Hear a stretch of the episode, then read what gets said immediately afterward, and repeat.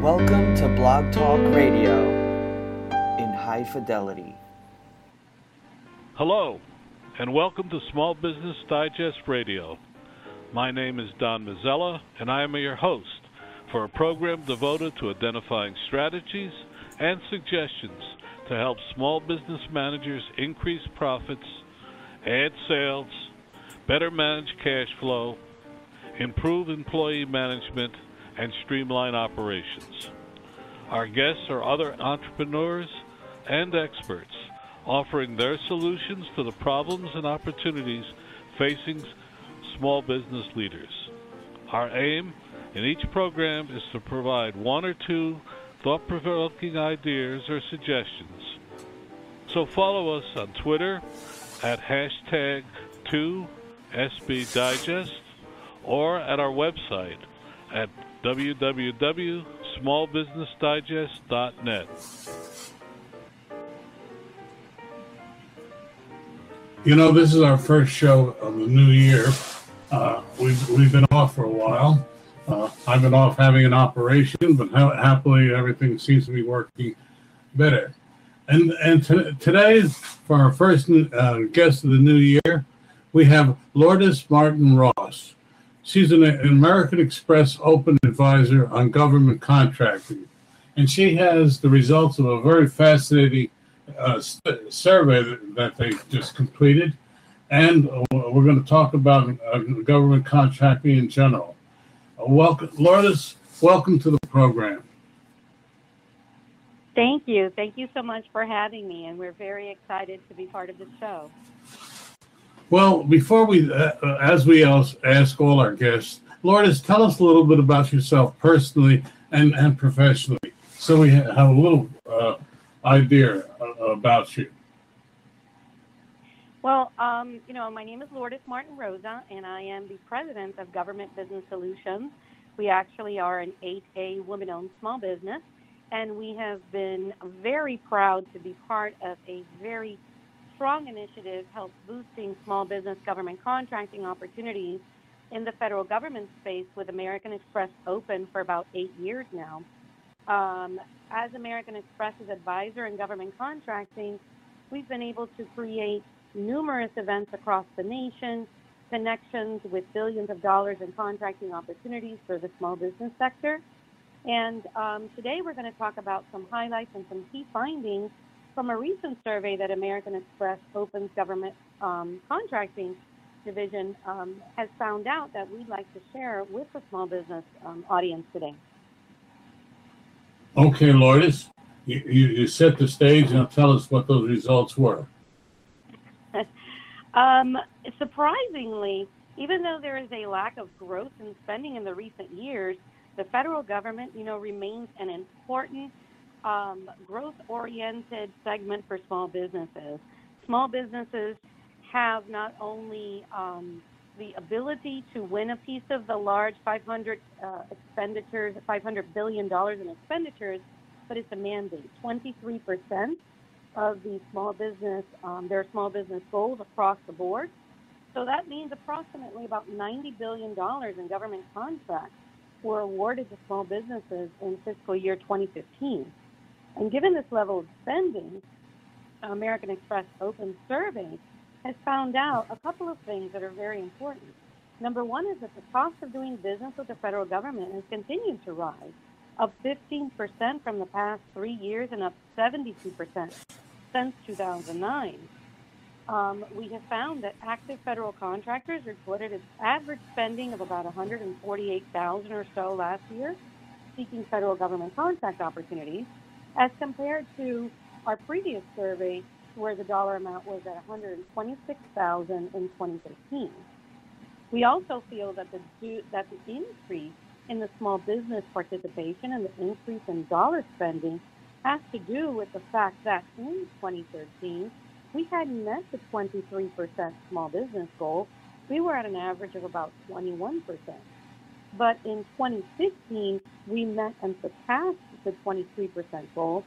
That meant that more opportunities, even though there was less spending, more opportunities were being channeled towards small businesses. And that included market research, requests for information that was posted on different federal agency sites. So therefore, there is going to be an increase in spending in small business contract opportunities. Another thing is that we also um, considered is on average, active contractors submit, submitted nearly about 18 prime contract bids between 2013 and 2016 and participated in about 11 bids as subcontractors. You see, as a federal government contractor myself, you have to understand that you need to submit at least 30 to 40 bids. There is cost that is um, associated with that, but the rewards that you will have as a government contractor surpass the hard work that you that you definitely will have to go through. You know, those figures are, are, all great, and they um, um, they say what a great marketplace it is. But you, uh, many small businesses um, try to get into the marketplace and are overwhelmed or discouraged by by the, the rules and regulations. Can you talk to us about that, Lourdes, and say some of the things that are good and bad and how to overcome them? Yes, definitely. I, I will tell you that as an active government contractor myself, I've been doing business with the federal government for over 20 years. And in the first three years, we were actually doing business as subcontractors, learning the ropes, trying to get a feel of this um, contracting arena, which is doing business a little bit differently than it is in the corporate world. But I will tell you that as a government contractor, please make sure that you have patience and that there are a wealth of resources out there to help you engage. And now, with the administration boosting opportunities for small businesses, um, there are the SBA offices, the Small Business Administration offices. You also have procurement technical assistance centers. These are called PTAC. You also have small business development centers. These are called SBDC centers. All of these locations are free, and you could go and learn how to capture government contracting opportunities within your location um, on the federal side. Also, um, as I mentioned, doing business with the federal government is figure like a slow moving ship rather than a fast moving train. It is going to take you on average, as compared to our surveys before that said about 18 months to reach that first government contract. However, once you're on board on that moving ship and you perform on time and on budget, word starts spreading around and you will have yourself a good, viable customer that pays on time. And thanks to the Small Business Act that the Obama administration put through, we get paid within 15 days after billing. I don't know of any corporation that does that today for small businesses. And I will tell you that for cash flow and payroll purposes, that is definitely a plus.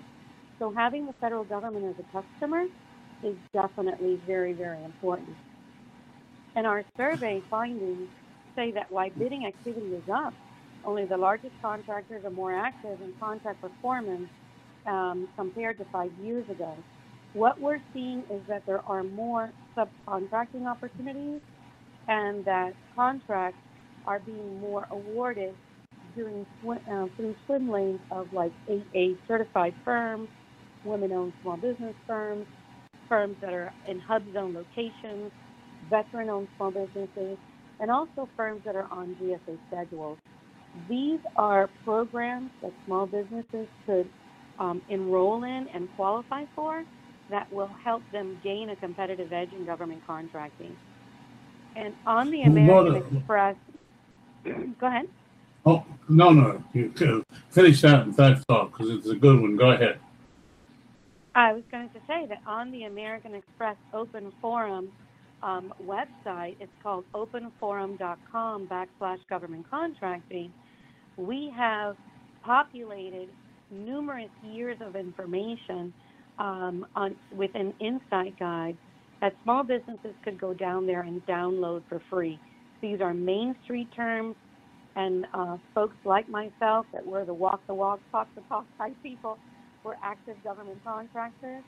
And um, they could go on the website and basically download all of this information.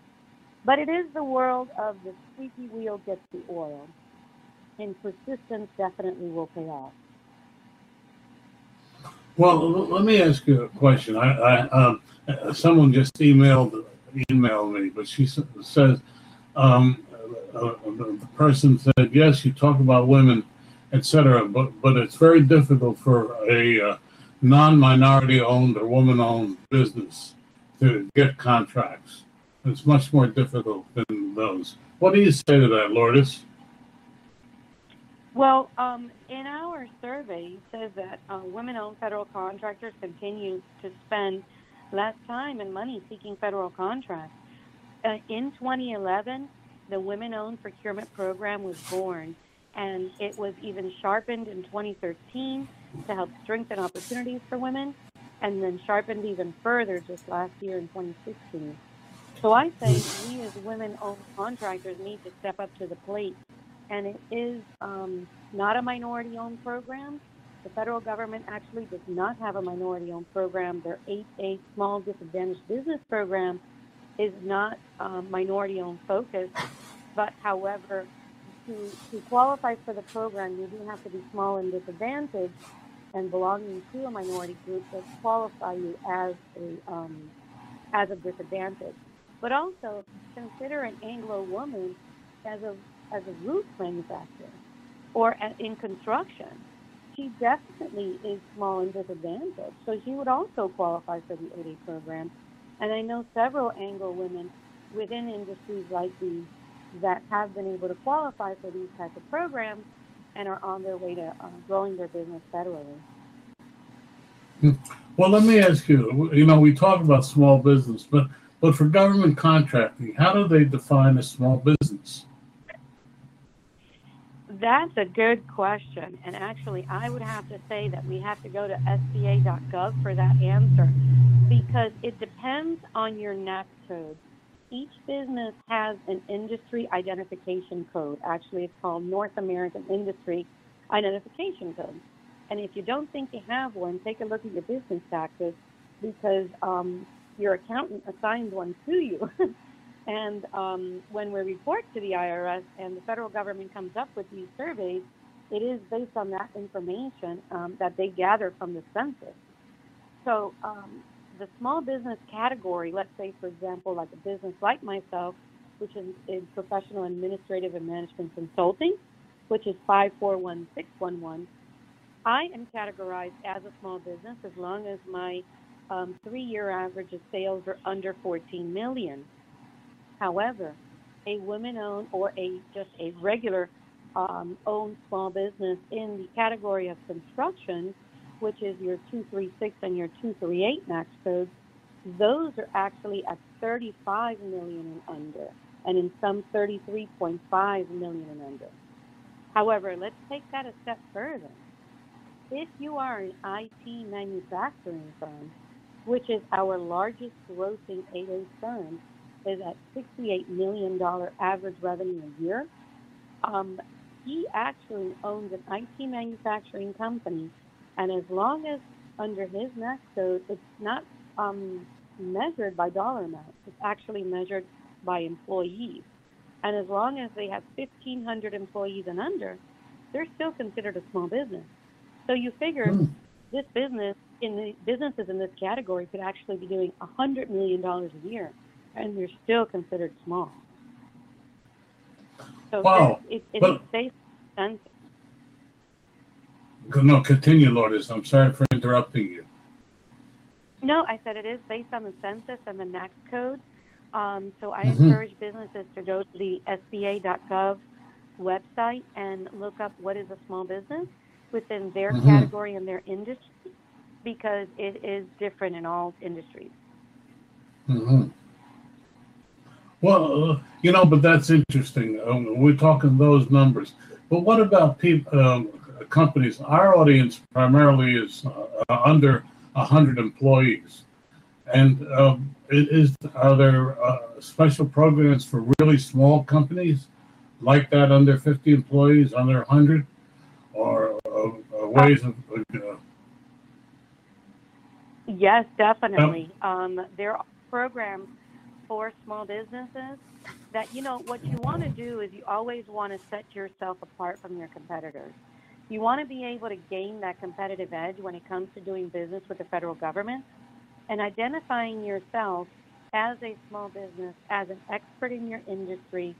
Also, make sure that if you definitely, if you are a woman owned small business, our survey identified that women contractors are spending less time and less money, even though there are there is this opportunity of this women's procurement program. We need women business owners to step up to the plate and grab some of this money. Well, I don't want competition. I do want to encourage women to actively participate with the women's procurement program. Also, our returning veterans there is a service disabled veteran owned small business certification that I encourage them to also qualify for. And those businesses that are in HUB zone areas. Now, this is um, a unique category because you don't have to belong to any type of uh, minority group or anything.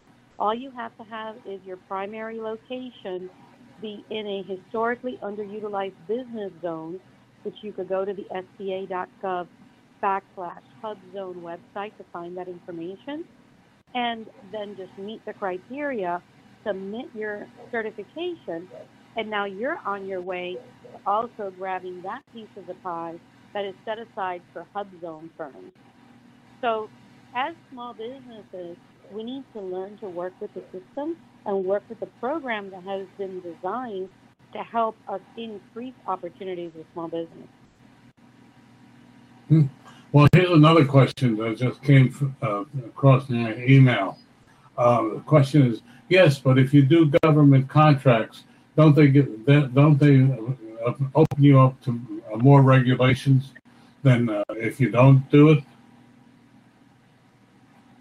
Well, you think about the agency. So, for example, if you have, if you're doing business with the Department of Defense or Department of Homeland Security, and it depends on the type of contract. If it's just an administrative support contract or an IT contract, you are not going to be um, adhering to the stringent, um, you know, red tape that you're going to have if you're doing anti-terrorism training, obviously.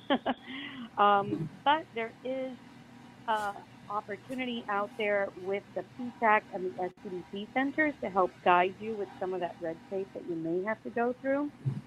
But mm-hmm. there are also small business specialists that I do want the audience to know that with, within each one of the agencies, there is an Office of Small Disadvantaged Business Utilization, which stands for OSDBU.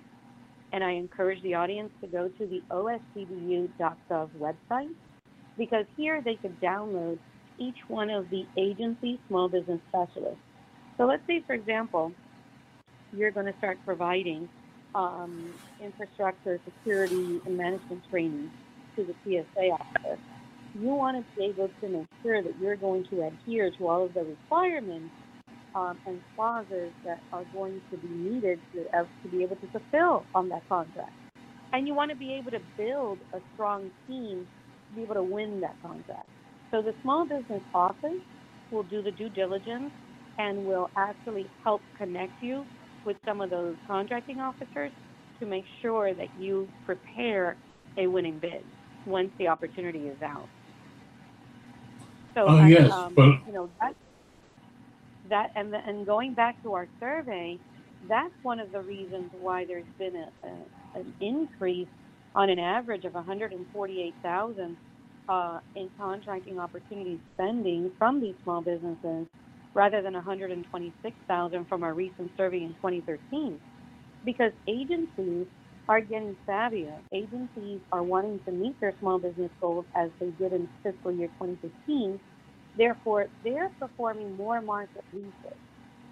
Um, as a matter of fact, rather than just putting out a contract, a full and open competition for you know every large small business, and then they get 200 proposals coming in, agencies are actually getting savvier and saying, I'm going to put out a sources sought notice. I'm going to put out a request for information. And I'm going to see if there are any small businesses out there that could perform on this contract. Now, it's up to us as small businesses to respond to these sources sought notices and requests for information because that's what's going to help shape that contract um, opportunity to either be a woman-owned set aside, an 8A SUV set aside, a service disabled veteran, or a HUB zone certified firm, a certified contract. So um, that is why the survey found that there was an increase in average spending as compared to 2013 because small businesses are having to invest a little bit more money in not just submitting the RFP, the request for proposal, but also those RFIs, request for information, and the market research that agencies are asking from us now that they weren't asking before. Well, uh, uh, uh, let me just go back to the negative, then I'll go positive. But uh, uh, don't some of these contracts re- require um, the company to pay different differing wages, like prevailing wages and things like that, um, when, when they Yes. do a contract? Yes, there are um, many of the contracts are accompanied by something that's called the Davis-Bacon Act that has prevailing wages, but you'll find that they're very fair. Um, the federal government wants to make sure that everyone that is working on a contract um, adheres to that state or that city's um, geographical location and the cost of living. So therefore, that's why they provide that but you'll find that it's very fair. I mean, I, in the 20 years that I've been doing business with the federal government, I will tell you I've never had anything stand out that is not fair. So, um, uh, you know, don't be weary of some of these, you know, uh, wages that you do have to, you know, adhere to. We're, we're talking with Laura. deserve- Uh, say that last thing again, Lourdes. I I said that the um, since some of the contracts are accompanied with the uh, Davis-Bacon Act and the wage determination, that should not be a deterrent at all. Actually, that actually will help shape your contract and, and have you be a competitive contractor. We're we're talking with Lourdes Martin Rosa.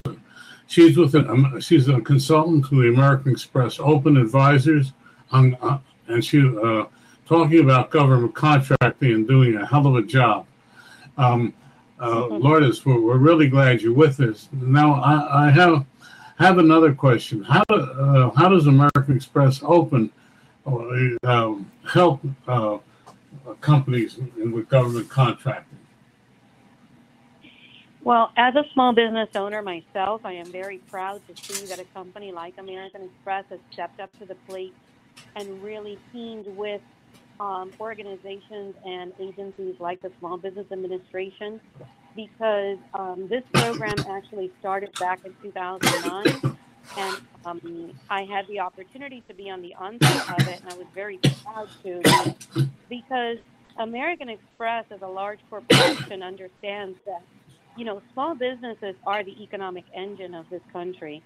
And um, if we help educate small businesses on how to do business with the federal government, um, imagine the enormous growth potential that small businesses could have. I mean, we all know what was happening back in 2008 and 2009, and it was a scary time. And having the federal government as a customer was a very solid customer that we knew wasn't going to bounce a check. uh, knock on wood, and is a very good, viable customer. So American Express not only um, created the Open for Government Contracting program um, and partnered with small businesses like me, but also uh, partnered with organizations like Women Impacting Public Policy. A co-sponsorship was signed with the SBA, the Small Business Administration.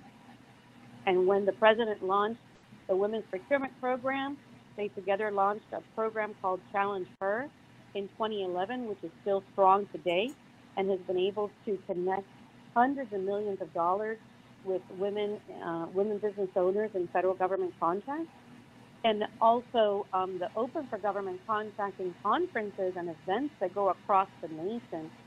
I mean, American Express fits the bill, and um, you know, millions of dollars of contracting opportunities are negotiated at these events all across the nation, and the attendance is free. Uh, no one needs to pay for these events. You have 500 to 600 businesses attend, and you have about 50 to 60 agencies government agencies locally that attend because they are also trying to find small businesses to do business with. Um, so I think it's a great public-private marriage with American Express and the federal government, and it has boosted billions of dollars in contracting opportunities for small business. And I'm very proud to be part of that program.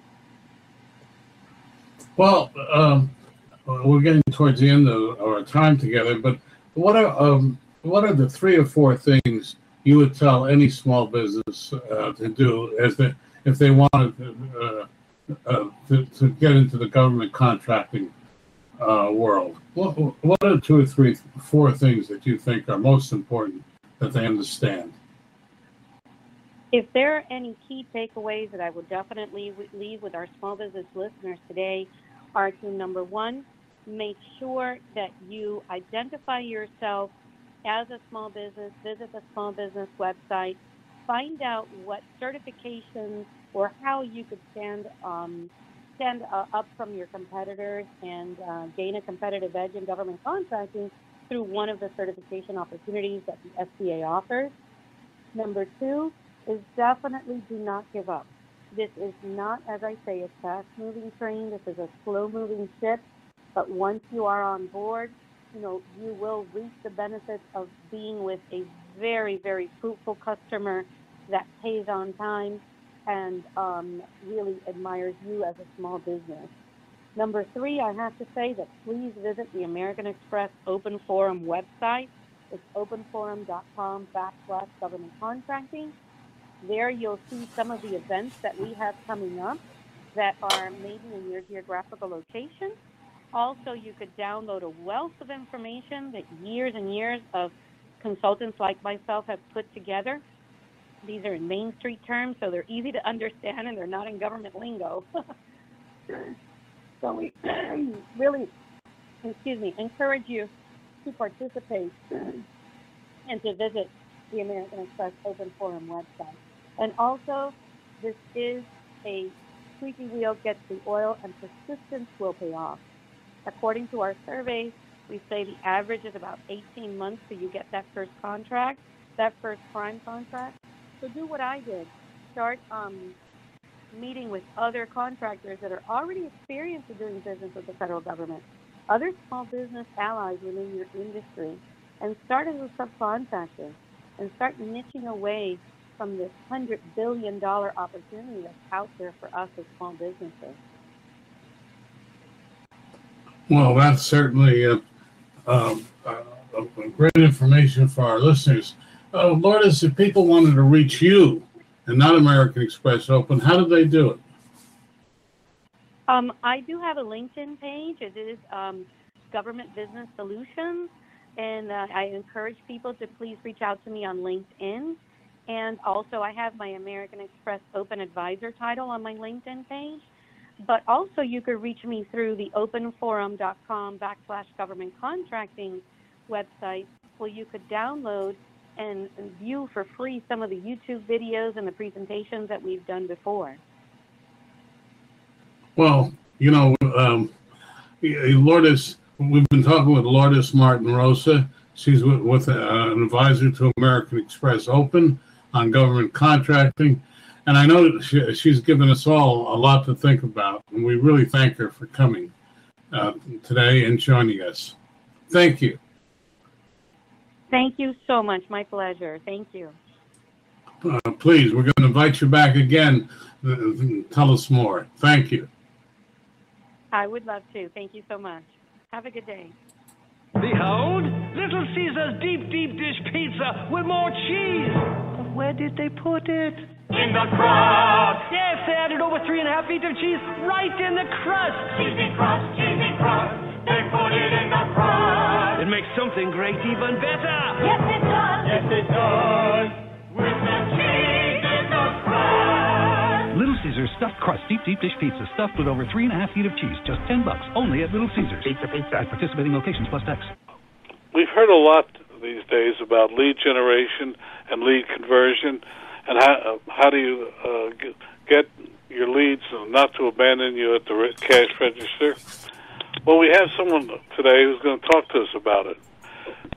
Chris Lucas is Vice President of Marketing for FormStack, and he's he's going to talk about what they've learned and how we can we being small business people can take advantage of what they've learned. But as Fios is not cable. We're wired differently, which means you can get the fastest internet available with equal upload and download speeds from 50 to 500 megs. So you can upload 200 photos before your favorite song is finished. Click the ad and switch to files today to get our best offer ever. so usual, we ask Chris to tell us a little bit about himself personally as we welcome him to the program. Yeah, thank you. Um, so, as you mentioned, I'm the VP of form, uh, VP of Marketing at FormStack. Um, so, FormStack is a online form provider. We allow small businesses, medium-sized businesses, to uh, co- collect data. So, whether it's a lead or registration or survey data, we allow them to collect that information via online form, um, and we integrate with kind of third-party systems. And so, uh, I've been at FormStack for nine uh, years. We've been around for 10 years as a company. So, um, have been fortunate to grow up with the company. Um, really started doing uh, the first bit of online marketing for them when we were just kind of uh, rolling out as a product, uh, and have now developed a team of over, uh, I think we've got uh, 14, 15 people on the marketing team now. Um, and we do everything kind of customer acquisition from uh, paid traffic, SEO, organic traffic, all those kind of uh, lead drivers, and then we turn them into uh, customers. So uh, have a lot of experience in, in um, developing marketing, online marketing programs, and uh, uh, developing teams around kind of these online marketing programs. Well, how did how did you get get to uh, FormStack? What what's some of your background? Yeah, so uh, I really, it's funny, I had a, uh, a PR background. So I was actually working in, in technology PR and was working with um, enterprise B2B customers and trying to get the story about, you know, kind of interesting new technologies in the business to business space and uh, had a background in PR and um, happened to meet the founder of FormStack. Um, and we just kind of, our paths crossed and we started talking about kind of what he was looking for and my next challenge and uh, kind of one thing led to another. I ended up uh, taking on the job, and at the time, it was just kind of wearing a lot of different hats. I knew a bit of online marketing, knew uh, a lot about PR, I knew about uh, how do you gain interest from um, kind of an organic standpoint, and so that's kind of where we really started and taught myself a lot of the online marketing um, kind of process, PPC, advertising, banner advertising, SEO, kind of taught myself along the way, and then uh, was fortunate to very, very quickly hire people who were way smarter than I was uh, to get the job done. You know that seems to be a key. Uh, finding people who are smarter than you so, uh, to success. That's the best way to go. Now, Chris, t- tell us a little bit about what you you found uh, about this whole area that could help our re- uh, um, our listeners. I want to say readers because we also have a online newsletter, but uh, t- tell us some of the things that you, you your team has learned over the years that can can help us. Yeah, so um, you know, more specifically, we kind of we we've done uh, very recently a kind of a conversion report, um, and um, excuse me, uh, the the lead capture report kind of talked about um, identifying top problems that marketers face when generating leads and how do we improve kind of lead quality and quantity, right? And I think one of the biggest things that we're kind of finding out is uh, really as online marketers and as we're trying to drive better qualified leads to um, our website and to um, you know whether it's a online commerce business or just kind of um, product businesses. I think one of the things that we're uh, that we uncovered in this lead capture report is that um, really having goals that are aligned with um, the the important metrics of the company are often where the initial breakdown is. Is because you you have to have a, a good understanding of what is it that you're trying to accomplish in an online marketing standpoint, and that's going to de- determine kind of the big drivers of uh, of your KPIs. And so, if it's lead quality, how do you de- how do you define kind of uh, processes in your business that uh, get better leads, and maybe you have to have less leads. Or if it's lead quantity, if you're judged as a marketer on lead quantity, then how do you drive uh, more leads into the system? Um, and maybe you can sacrifice a little bit of quality, but it's really having a good alignment uh, at the very start of what are the important metrics um, uh, for your for your online marketing efforts, and then how do you align campaigns around those things? Well, give, give us some detail. You've you said said the process, but what are some of the things you look for, and uh, in these various uh, areas? Yeah, well, so I think one of the things is if you're talking about kind of lead uh, quantity, uh, then it's it's understanding how do we find the traffic, the the channels that are uh, good for driving um, traffic, right? And so a lot of folks um, in our lead capture um, survey that we did, um, you know, they found that uh, a high volume of leads were coming through just their on-page conversions on their website. 24% of their um, their best generating leads were uh, from a high volume leads was just clicking somebody clicking on their page. Um, email marketing was the kind of second uh, biggest with 18% uh, driving the volume, and then pay-per-click advertising was 17%. So it's understanding kind of what what are ways that we can drive traffic if we're looking again if it's volume, then you know email marketing and pay-per-click from a um, paid standpoint probably because you can buy as much traffic as you want, right? When you're talking about PPC.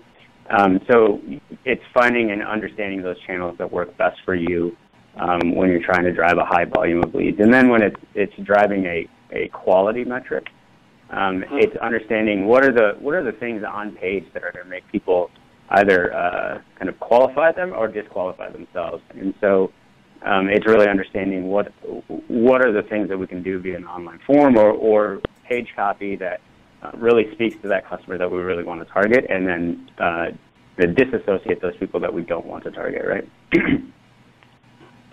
I see that. Well, uh, going on, uh, knowing that, what are some of the tricks to, to getting people to the site, to getting them to give you the leads? What have you learned? Oh, your team learned? Yeah, so I think um, you know from from our perspective, it's it's all about uh, really understanding what is the what's the messaging that you want to lead with. So um, we do a lot of uh, customer interviews and looking at the way that people use our software, um, and then trying to match that messaging up with uh, our landing page copy, right? And so if it's somebody who's, let's use higher education, we have a lot of higher education uh, customers. Um, they really want to understand do do we cut uh, down time on kind of building forms and uh, do we integrate with the systems that they integrate with? And so on our landing pages, we talk about those types of things. Um, if it's a small business for us that is really, you know, they most small businesses don't have a website um, or have a web team or a, a, a team of people that can uh, build their websites and build their online forms, and so they want to know how powerful is it, how is how easy uh, is it to use, and can I get in as a small business owner? Can I get in and build a form myself? And so that's the kind of copy that we talk to when we're talking to small businesses on that on that landing page, for instance. Um, and so we try to match that copy along with that landing page copy and speak very specifically to that easy to use or that powerful um, uh, kind of keyword or key messaging. So that's that's what we found is, is if you can identify kind of use cases for your product or what kind of buyer are you trying to hmm. That's fascinating. Please continue. Give us some more of, of this type of information. That's what that's what we're all interested in. Yeah. Well, so so really, I mean, buyer uh, understanding the buyer is just really understanding who is your who is your key customer, right? And so that I think a lot of time marketers forget to kind of focus in on that because they focus in on what's important to them. Um, when really you should be focused in what are the um, what are the ways that your buyer um, are, is really going to use your product for? Um, you know, it's it's kind of what what's their job to be done, and it, can you can your product or service get that job done for them? And if you can speak to that, I think that uh, often helps people kind of connect those two um, those two dots of I've got a product to sell and I've got people that I know want to buy it, but I can't get them to do it. If you can find that what's their what their job to be done is, and if you can speak to that job, um, then from a marketing perspective, I think you can create really compelling uh, messaging and copy and ads and things like that that speak to that. Hmm. It's just just so fast. It's just so fascinating what you're talking about.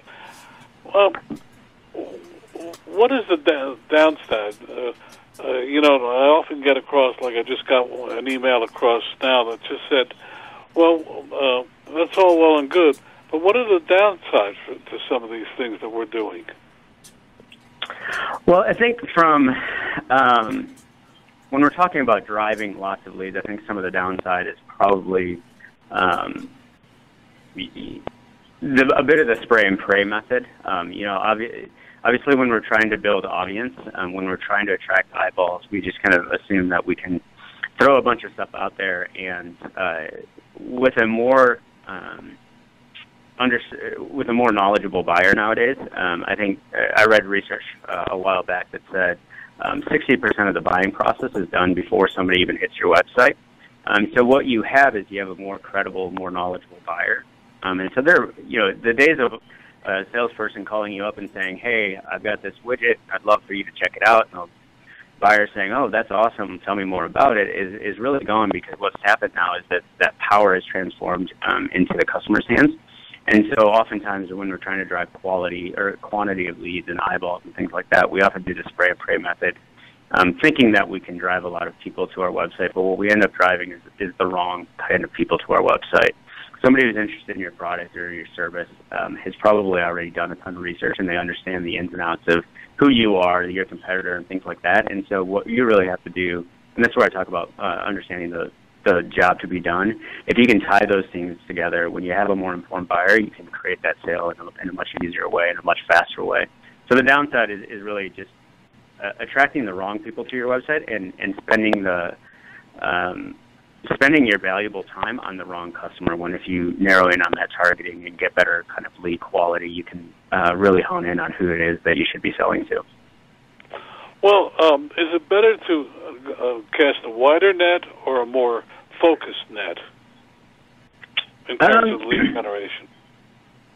Yeah, I, I think um, I think it, it, it again goes back to kind of aligning goals, right? If you're if you're looking for kind of top of funnel leads, and um, if you're looking for you want to just drive a bunch of people and you want to drive awareness, I think something like a contest is really good because you can drive a lot of eyeballs. Um, but if you have a good kind of process behind that, so you run a contest and you run uh, a contest to your website and you give away an iPad or something or a, uh, an Apple Watch, right? You're going to get a ton of eyeballs. Um, but it's what do you do with those leads? How do you qualify those at the next step? And so you can either do that in an online way, you can do that with a form, and you can ask some very qualified questions once you've got somebody in, um, or you can do it with a sales rep. It's depending, you know, it kind of depends on what you have uh, at your disposal. Um, but I think that there's some some great ways to drive real top of the lead funnels, um, and how you get more volume, right? Um, and then there's some programmatic ways in the back end to drive more quality. And so I think it's a it's it, it's aligning those goals, like I mentioned them very early on. What are your what are your key metrics? What do you want to uh, how do you want those things to align? Um, top of the funnel, eyeballs, right? The more eyeballs we can get, the bottom of the funnel, the middle of the funnel, what is that buyer persona? How are we solving that problem? How do we get just those very qualified people at the door? Well, um, the the other the other question I have is on uh, a follow up. To me, you know, uh, I always mention if you go to an average trade show and you hand out your card a hundred times, you'd be surprised if, if seven people will actually follow up. Uh, do you do you try to kind of align the follow up with the lead generation? Oh yeah, definitely. I think um, you know, I think when we're talking about kind of lead follow up, um, you know, it, it definitely aligns with um, that lead generation effort.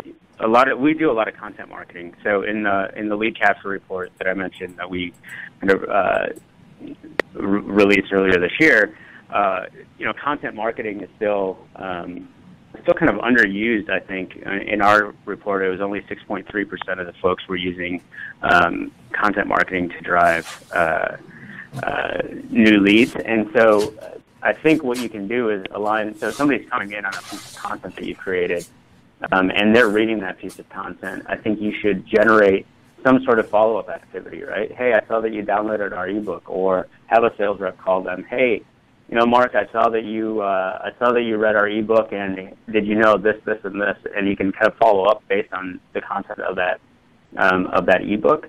Now, if it's somebody clicking on your website, um, then you can kind of, or somebody leaves uh, uh, a contact me information or contact more information uh, off your website, I think you can follow up with that person very specifically in a different way than somebody following up on content, right? So if somebody submits something like at a trade show on your website that says, I want more information, you should be following up almost instantaneously because they're asking you to reach out to them, right?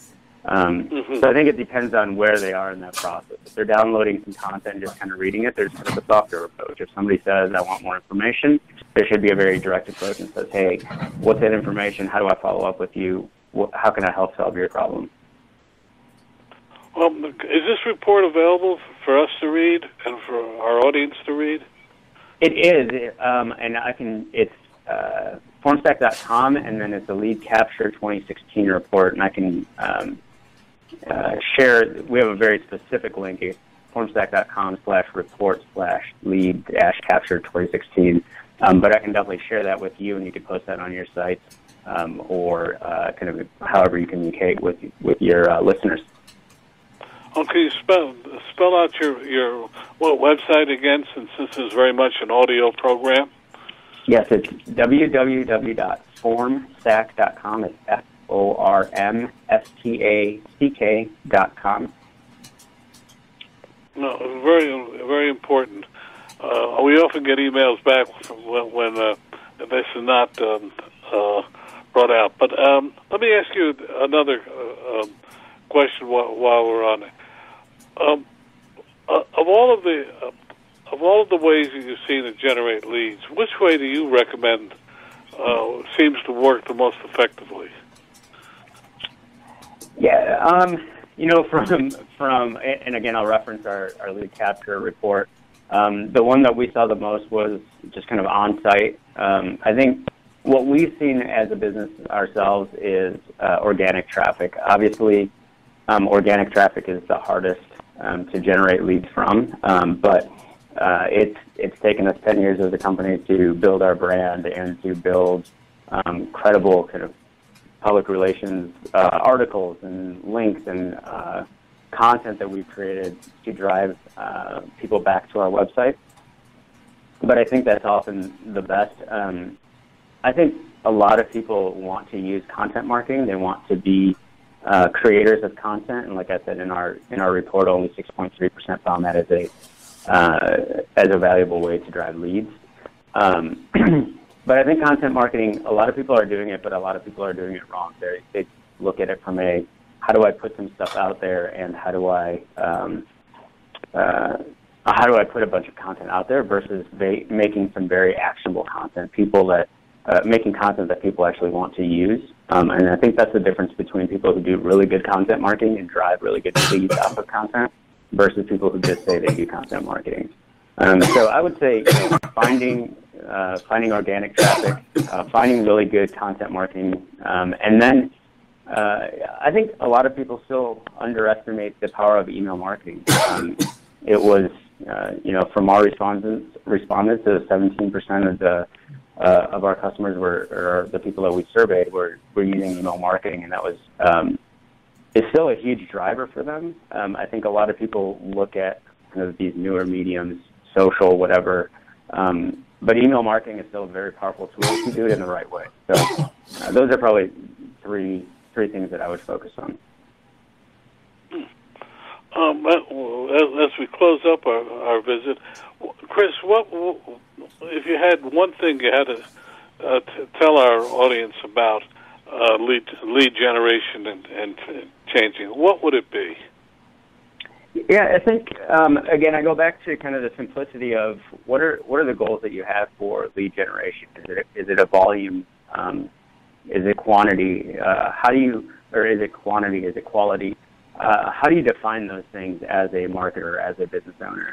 Um, and then figuring out what are the ways that I can drive uh, different kind of quality of leads or quantity of leads. I think paid um, paid avenues are really good. You can buy traffic for cheap nowadays, but it's what's the quality of that traffic going to be? If you uh, if you really want quantity, you have to invest time in organic uh, marketing and content marketing and social media and email marketing, and those things just take time. So I think it's understanding what are the what are the main drivers of my business, um, what are the ways that I want to drive new leads, um, and then understanding what are the ways that I can drive leads and what do I have time for.